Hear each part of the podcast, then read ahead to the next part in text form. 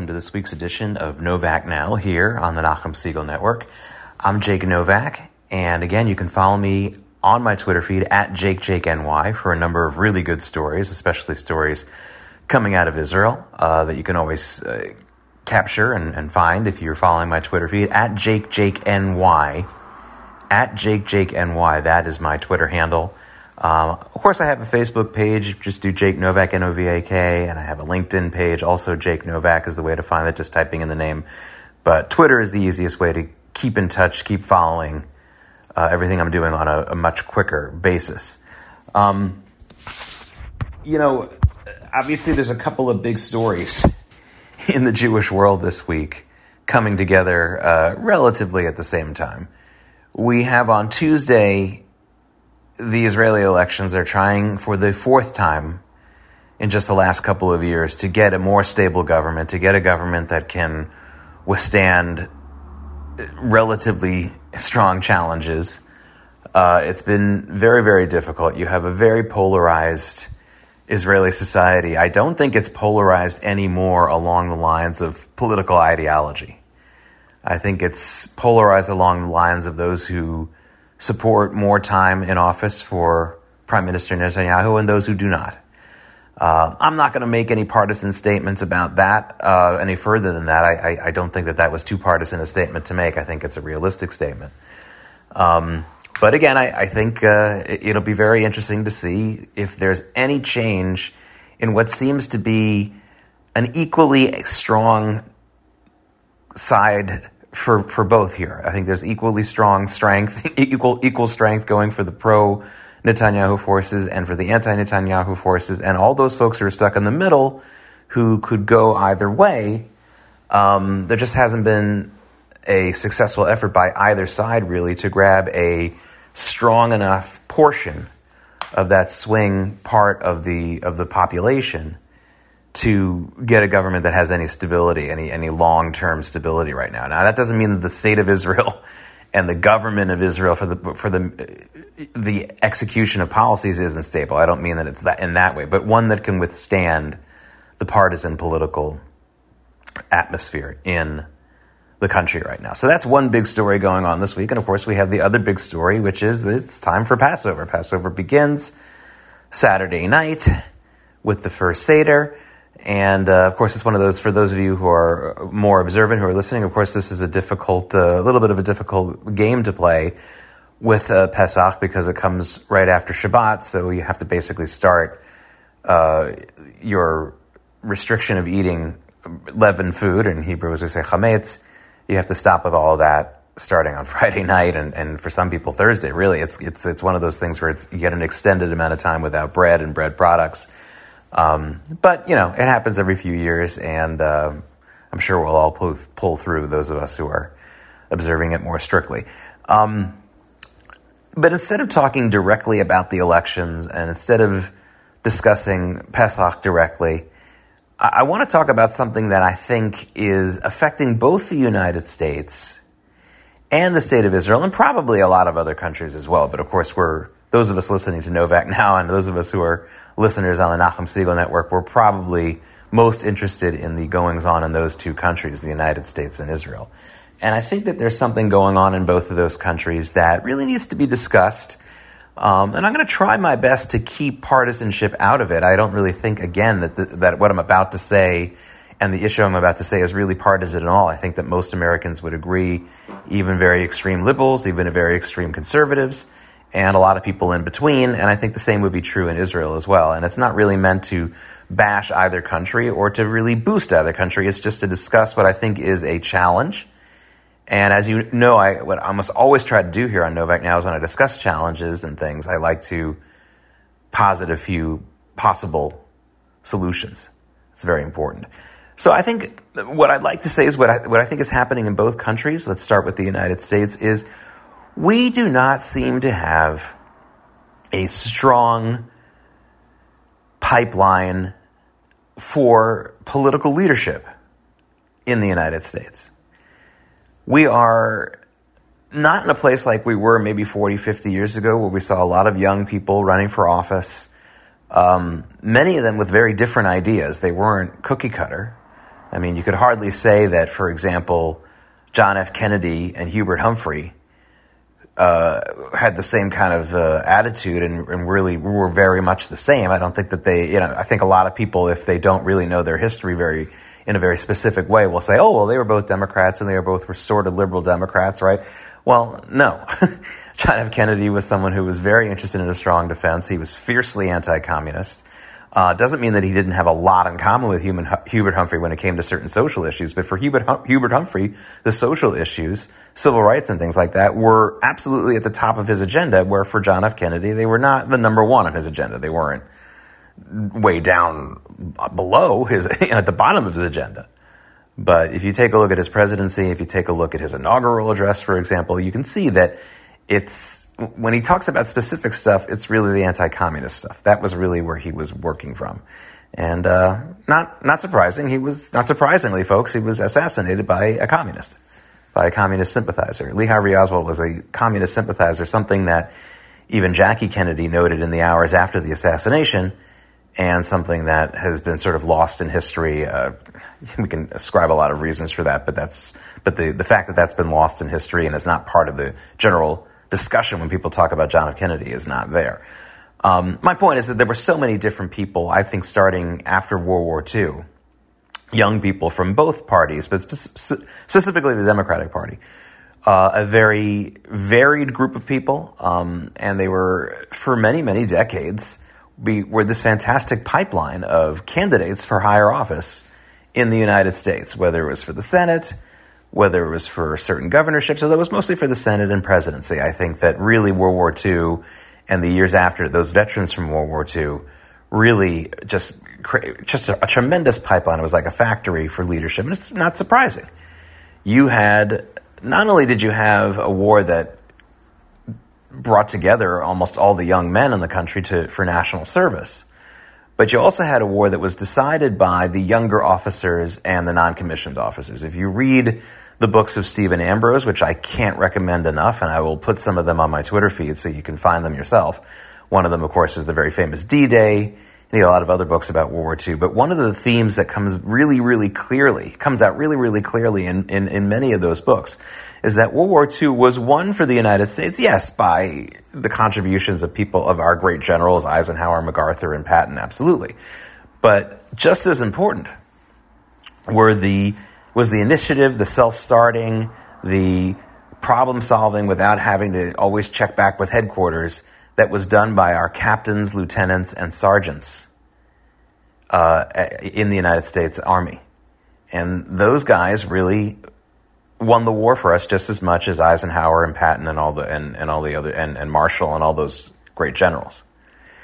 And so those are the people who were young enough at the end of World War II to take some time to get a law degree or what else they were, or other things that we're going to do at, right after the war and then get into politics. In the case, of course, John F. Kennedy, he went right into politics, but that's because he had a wealthy father who put him into, in, into the, the business of running for office as soon as possible. In fact, when John F. Kennedy first ran for Congress in 1946, he was still quite gaunt and clearly suffering from his war injuries. I mean, let alone talk about someone who didn't have time to kind of do much else other than come home from war. That was really a case with John F. Kennedy. He not only had just come home from the war, but he wasn't even fully recovered from his famous injuries from the PT 109 incident.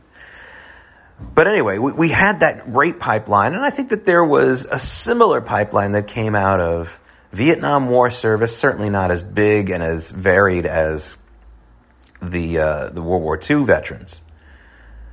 Um, but since then, I think that it's really fair to say, and I mean this in a completely nonpartisan way, I think it's fair to say that we've lost a pipeline for great and, and, and maybe not only just great leadership, but certainly varied leadership in America. I think today's young people are not only not going into politics, but they're not necessarily going into the professions that would lead them to a political career.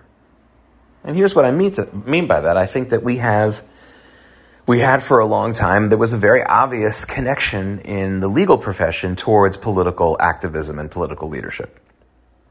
And whereas there are still plenty of competition to get into law schools, the top law schools in this country, There's still plenty of lawyers being churned out uh, by by our, our, system here in the United States. It's not really that hot profession that it was in the 80s and 90s, is it?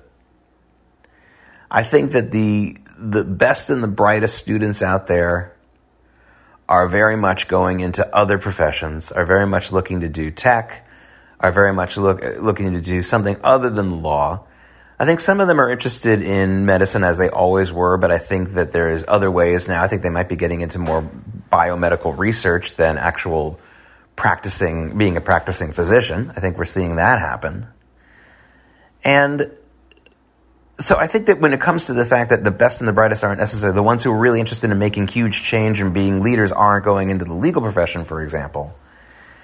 I think that that's one of the reasons why they're not being ferried into politics after they have some initial success or catch the eyes of someone. I think that they're moving along in Silicon Valley or they're doing things like that and maybe even through Wall Street. But for all the very wealthy candidates we've seen emerge over the years and stuff like that, Wall Street pure, just a pure financial career, working as a hedge fund success, you know, let's say a successful hedge fund manager or another kind of Wall Street type top financial position. Uh, sure, some of them have, have decided they wanted to try to get into politics and run for office, but I don't think they do that with anything close to the uh, the percentages that we saw coming out of the legal profession. So I think that that's one reason why we're we just don't see that pipeline. I mean, obviously we don't have we haven't had a war, a war like World War II, which forged in blood, sweat, and tears some really great leaders in this country. And even Vietnam, which was obviously a very difficult experience and not the kind of national unifying event that World War II was, even Vietnam created some people who were pretty good leaders. We have not had very most you know quite notably we have not had a Vietnam veteran serve as our president, despite the fact that, you know, at some point, millions of Americans, by the time things were all over, millions of Americans had served in Vietnam. If you take all the years of that war, which of course lasted a very long time, we had a small troop deployment there starting in 1959. It got much larger by 1965. But, you know, more than a couple million Americans served in Vietnam overall once the, when all was said and done. And yet, not one of those many people, and even though a lot of them ran for office, not one of them has been president of the United States, and it doesn't look like anyone ever will. A couple came close, and by close I mean they got their party's nomination. You had John Kerry, you had John McCain, but just didn't happen for a, a, a, you know I think a, number of different reasons, and probably not the least the, the, you know, not the weakest reason is the fact that it was such a divisive war. For those of us who feel like the United States has never been more divided, and I'm almost in that camp myself, I think that uh, clearly the years of the Vietnam War were, were darn close to this. And much of the country still, you know, at least those who are old enough to remember it, much of the country still hasn't recovered from that rift that that war created.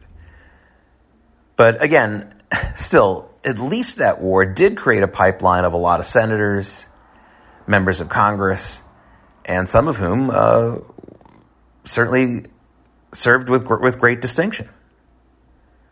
So, uh, but we don't have that either now.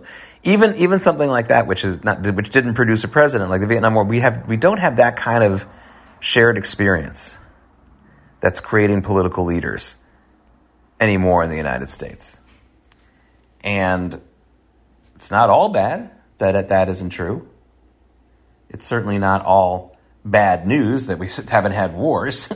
we don't want to have wars.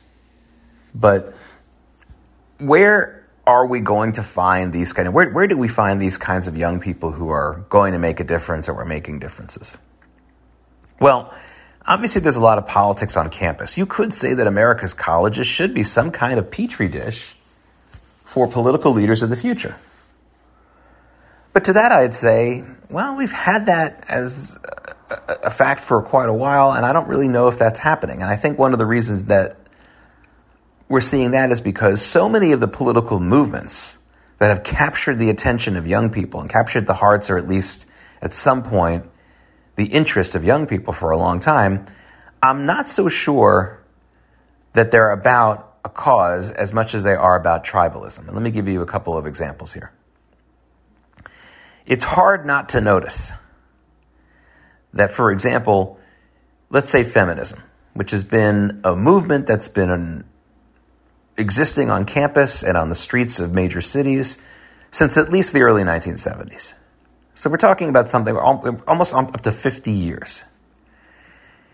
And feminism definitely is an ethos. Feminism is definitely a movement and a cause. But are the leaders of feminism, are the feminist organizations out there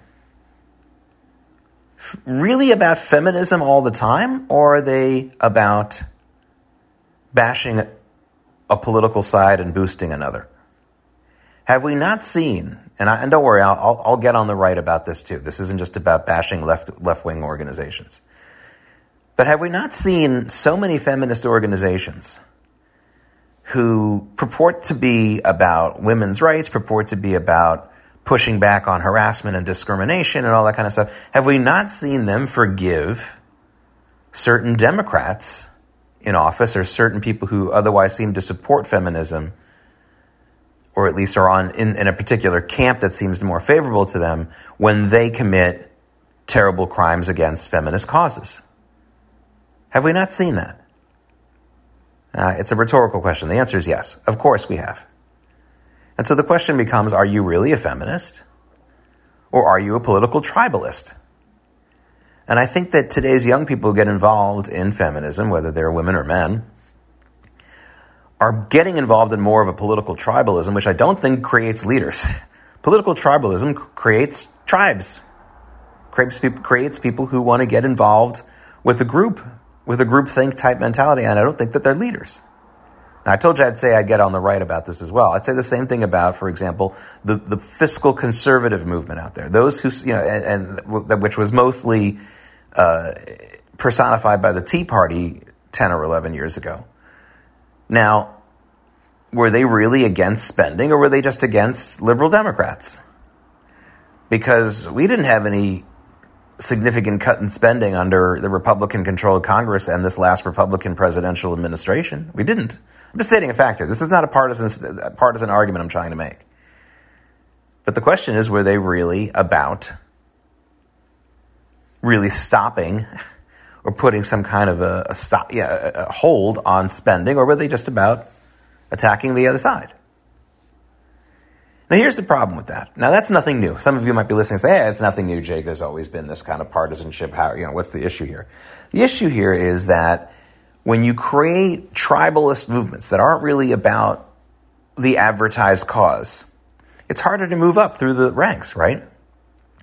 If it's really just about bashing the other side, then who needs new blood? You need uh, people to kind of be on your side, but you don't need new blood. You just need replacement blood. you need people to kind of join and, and, and, and keep the shouting going, but you don't need a new leader. There's no new ethos to really push because there isn't an ethos. It's just get the other guys. And I think that's really something that's a major turnoff to those people, men and women, who would like to be leaders in the future or in a present society. I think people who really want to be leaders are not going to be wasting their time just joining one side of a, of a partisan culture war here in this country. What's the point of that? What, where do, what do they get from that? So I think a lot of young people, when they're in college and if they want to be leaders, they're going to go into something where they can be a leader. So they're going to want to start a business, which of course I think is the biggest and most powerful magnet for our future leaders and probably will be for a long time.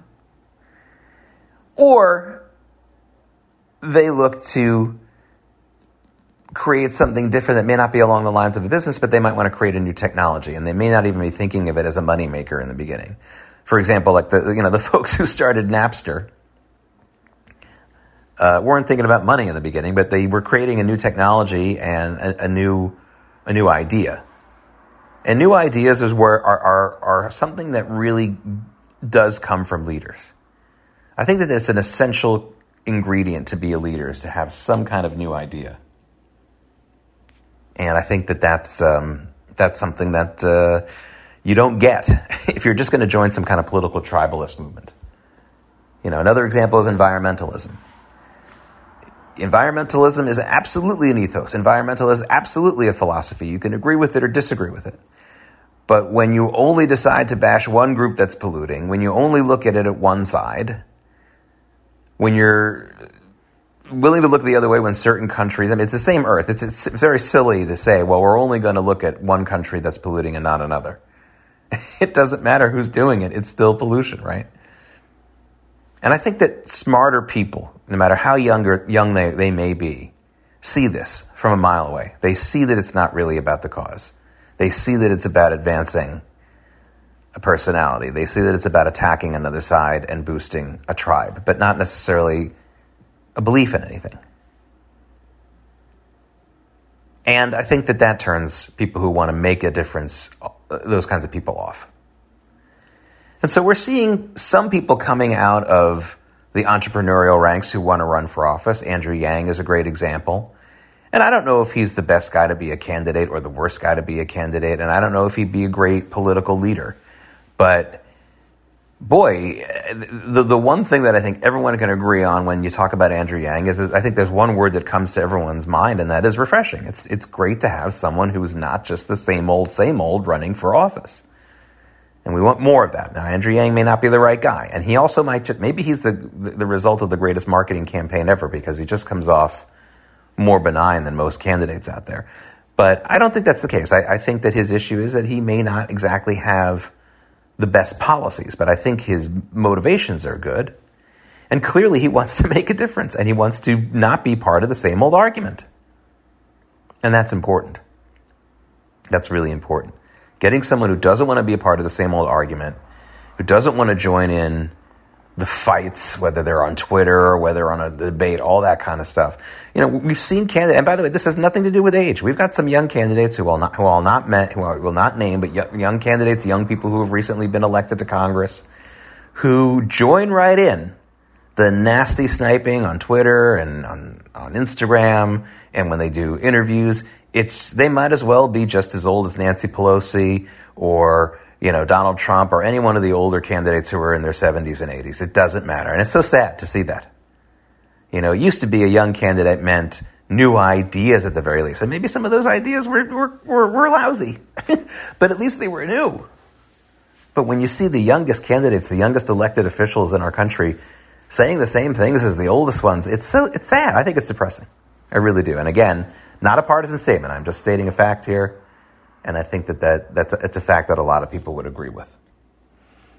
So, what's another solution? Well, you've heard me talk on Novak now about national service. You've heard me talk about the draft on more than one occasion on this program.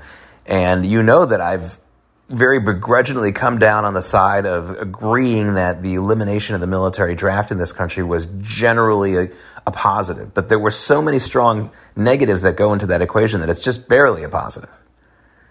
We had so many young people who got a purpose in life, who got straightened out in life by being a part of the military. A lot of people got messed up in the military too. I understand that, especially those who were killed or maimed in a war. I'm not talking about that. But the idea that people had to go into, uh, do some service for their country, meet some people who were from parts of the country that weren't the same as them, all that kind of stuff. The fact that we don't have an, a, you know, a national military draft, I think one of the other negatives is that I think it's, it's contributed to this dearth of young candidates who, who are a pipeline, you know, who, who, are, who could be part of a pipeline towards better, you know, t- towards better political representation. Of course, not all national service has to be military, and I think that if we ever got back to, if we ever really sort of were, were willing, re, you know, willing to reconsider what, for example, President Clinton in his first term was trying to do with AmeriCorps or other people who include Republicans. This isn't, wasn't just a, you know, an idea of his to create some kind of national service option that is that goes beyond just the military. You know, maybe we would be able to restore that. In Israel, obviously, they still have that, and you could argue, well, that hasn't really created a tremendous pipeline of candidates, also. But I think that's because it's worked too well. You've had so much financial and technological success that runs through the national service in the Israeli military that young people are going right into that instead of joining some kind of political movement or party or that kind of thing. Um, but I think in the United States, we would get something like that. We would we would have a new pipeline of wiser and newer thinking candidates if we could reestablish some kind of a draft, some kind of national service draft. And uh, do I think that that would ever pass Congress or there would ever be someone who could really win that kind of an election with that idea? I don't know. I happen to believe that young people in America want to have a purpose in life more than more than being told, "Oh, now you don't have to go to the military, you don't have to do this." I think that obligation is not necessarily a millstone around the neck of young people. I think it gives people you know, to tell them they have a purpose and they're needed for something isn't so bad. Um, so I wonder. I often wonder if maybe the people who are supporting Bernie Sanders, for example, and they, they say they're in favor of socialism, is it socialism they want, or is it some kind of purpose or sacrifice that they're willing to make for a better country? And I wonder if, if, you, if we gave young people an option other than socialism, if they would be even more turned on to that kind of an option. I, you know, my, my opinion is yes. But I, I understand that not everyone would agree with that but in both here and you know just to sum up in both the united states and in israel it does feel like the pipeline of outstanding young candidates with real new ideas with something to say besides joining the tribal partisan battles in this country and just being adding another voice but saying the same thing it does feel like we're we're missing that in both countries and we'd like to find a way to end this problem. We'd like to find a way to reestablish a pipeline of outstanding young people who will rise above where we are right now politically all over the world and all over. I think every democratic country is dealing with this right now to some extent. And you can't get new ideas until you really forge adulthood and responsibility out of young people.